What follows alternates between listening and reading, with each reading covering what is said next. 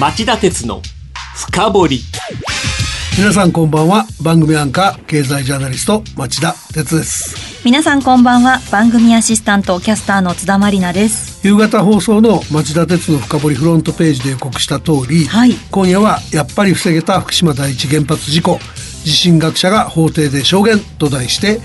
今の原発政策の危うさとその是正策について深掘りますはい。福島の原発事故といえば町田さんは2012年6月に東電国有化の罠。2014年2月に電力と震災を出版されました。その2冊の本で僕が言いたかったのは福島第一原発事故を防げなかった東京電力っていう会社は原発事業者失格だっていうことなんですね。結構厳しい意見ですね。いや厳しくないと思います。はい。あの東日本大震災で福島第一原発より震源の近くにあり同じくらいの揺れと巨大な津波に襲われながら串間第一とは対照的にぼや程度の事故しか起こさずピーク時には周辺住民364人の避難所になった原発もあったからなんです。でその原発は東北電力の女川原発です。あはいああいうふうにやってれば福島第一原発事故は避けられたはずなんです。同じような被害に見舞われても電力会社の違いで事故の大きさが違ったってことですよね女川原発ではまさに歴代の経営陣があのクラスの地震と津波を予見し新設時だけでなく増設時も含めて安全対策を積み重ねてきたっていう事実がありましたあの震災を取材したジャーナリストの一人として僕は今もそういう万全の安全対策を自らの判断でやらない企業に原発を運転する資格はないと確信しています。ああそれはそうですね。ですがあの悲惨な事故から7年余りが経ち多くの人の記憶は薄れてます。そんな折今週水曜原子力規制委員会の元委員で地震学者の島崎邦彦さんが法廷で福島第一原発事故は防げたという趣旨の発言をしたというニュースがありました。はいその発言は驚きでした、でもこのニュースは大変示唆に富んでますので島崎さんの発言をフォローした上であの事故は何だったのか東京電力には原子力を扱う資質があるのか安倍政権の原子力政策は正しいのかといったことを深掘ってみたいと思います。はいわかりました。では CM の後徹底的に深掘っていただきましょう。この番組は ANA 大和証券グループの提供でお送りします。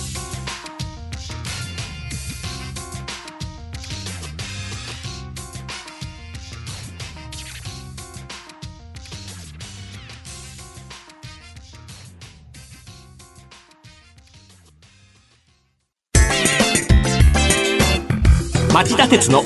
深掘り。裁判の話をする前にこれまでに公になった福島第一原発の自己評価をまとめてみました。津田さん読んでいただけますか？はい。国会が設置した自己調査委員会は明らかに人災と指摘した上で地震学や評価手法を都合よく解釈することによって対策の先送りを正当化したと結論付けました。政府の自己調査検証委員会は報告書で自然現象は大きな不確実さを伴うことなどから具体的な津波対策を講じておくことが望まれたとしました。民間自己調査委員会は対策が極めて不十分で、その結果重大な事故を起こしたことは紛れもない事実だと東電の組織を批判しました。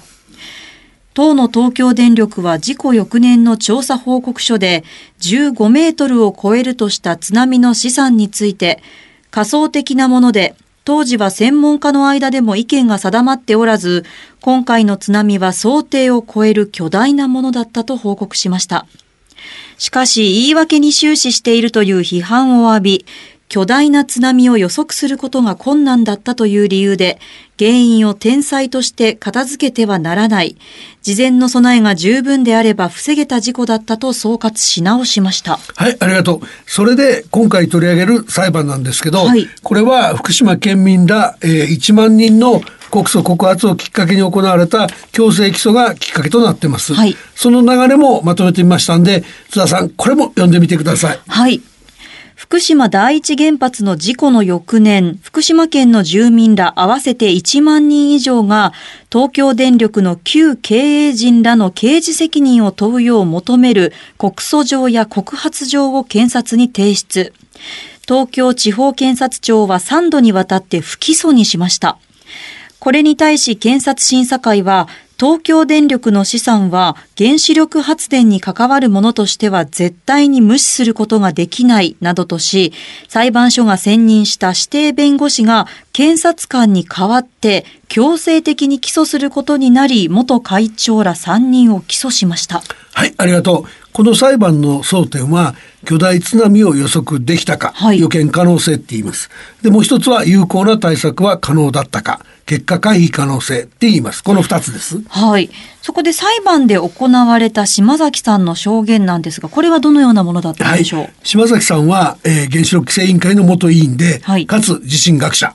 かつて政府の地震調査研究推進本部の部会長を務め、三陸沖から房総沖にかけて30年以内に20%の確率で巨大地震が発生するという長期評価を公表していた人物です。はい。水曜日に開かれた東電元経営陣3人の責任の有無を問う裁判の第11回公判に出廷し証言しました。はいで、中身ですが、被告3人が焦点の長期評価には専門家の間で異論があったとして津波は予測できなかったって主張していることに対し、島崎さんは長期評価の信頼性について当時部会の専門家の間で信頼性を否定するような議論はなかったと断言しました。はい。で、さらに長期評価を災害対策に生かすよう、国の中央防災会議で主張したものの反映されなかったと説明した上で、長期評価に基づいて対策を取っていれば原発事故が起きなかったと述べたんです。ああ、島崎さんは福島第一原発事故は防げたというふうにおっしゃってるんですね。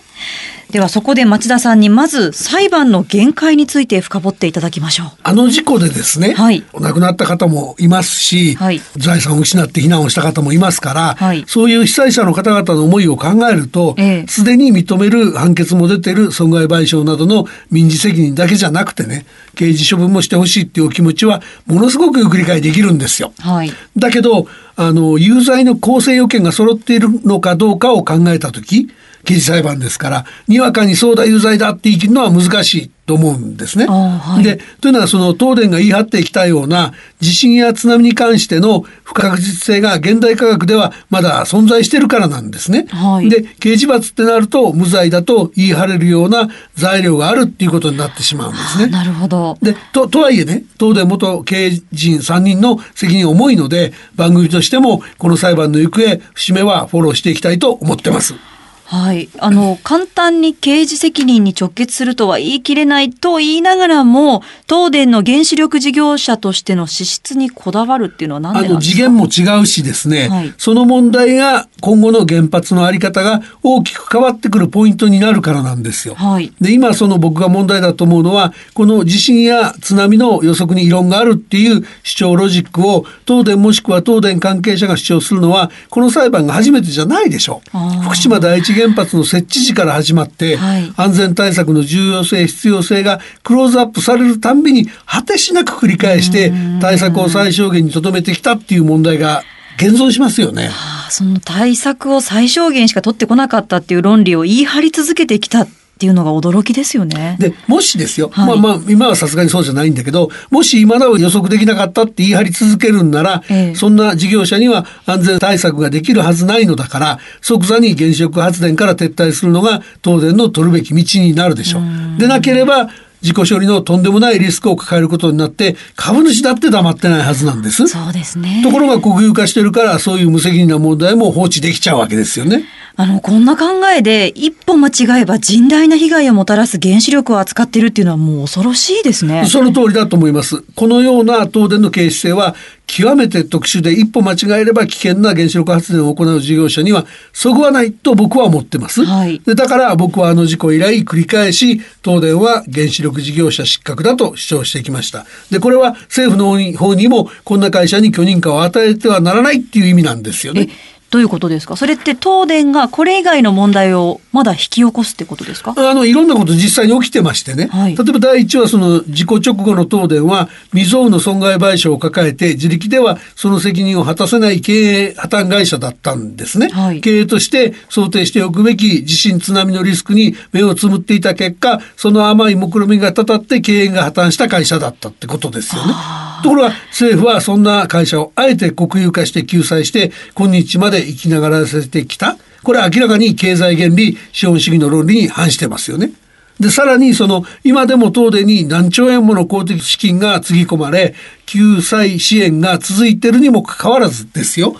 政府経済産業省は同時並行的に電力自由化を推し進め、他の電力会社から顧客と収益を奪うことを奨励しているって問題もありますよね。はい。これは自由な市場競争を歪める行為ですから、間違った産業経済政策が続いていると言わざるを得ないですよね。なるほど。これから私たち自身が考えていかなければならないことって何なんでしょうか？あのね、東電の柏崎刈羽原発の再稼働の問題が一番大きいと思うんです。はい東電は原子力事業者の資格がなく破綻させるべきだったのにですよ。はい今回取り上げた裁判で、えー証言した島崎さんもその原子力規制委員会時代にですね、はい他の BWR 沸騰水型原子炉の原発に先駆けて優先審査を行ってきたばかりか事故の責任や資質の問題を次の事故から問う仕組みを入れたと言い張って東電の柏崎刈原発の再稼働にお墨付きを与えてしまいました。その柏崎刈羽原発の再稼働に反対の立場を表明していた米山前新潟県知事が女性問題で辞任して、次の知事次第では再稼働が大きく進みかねない状況ってことですよね。いや、だから、その、ボールが新潟県側にあるんですね。ええで、巨額の設備投資してきたんだから、柏崎刈羽原発を、えー有効し利用したいっていう議論は、理解できないことはないと思いますけど、ええたとえ再稼働するにしても、あの東電が運転するっていうのは論外でしょ？はいだから、次の知事には、せめて東電に、あの原発を売却させて、他の事業者が運転するのでなければ再稼働は認めないと主張するような人になってほしいと僕は思います。はい、わかりました。以上、今日の深掘りでした。町田鉄の深掘り今夜はやっぱり防げた福島第一原発事故。地震学者が法廷で証言と題して今の原発政策の危うさとその是正策について深掘っていただきました。番組をお聞きのあなた、来週も徹底的に深掘ります。それではまた来週です。さようなら。この番組は ANA 大和証券グループの提供でお送りしました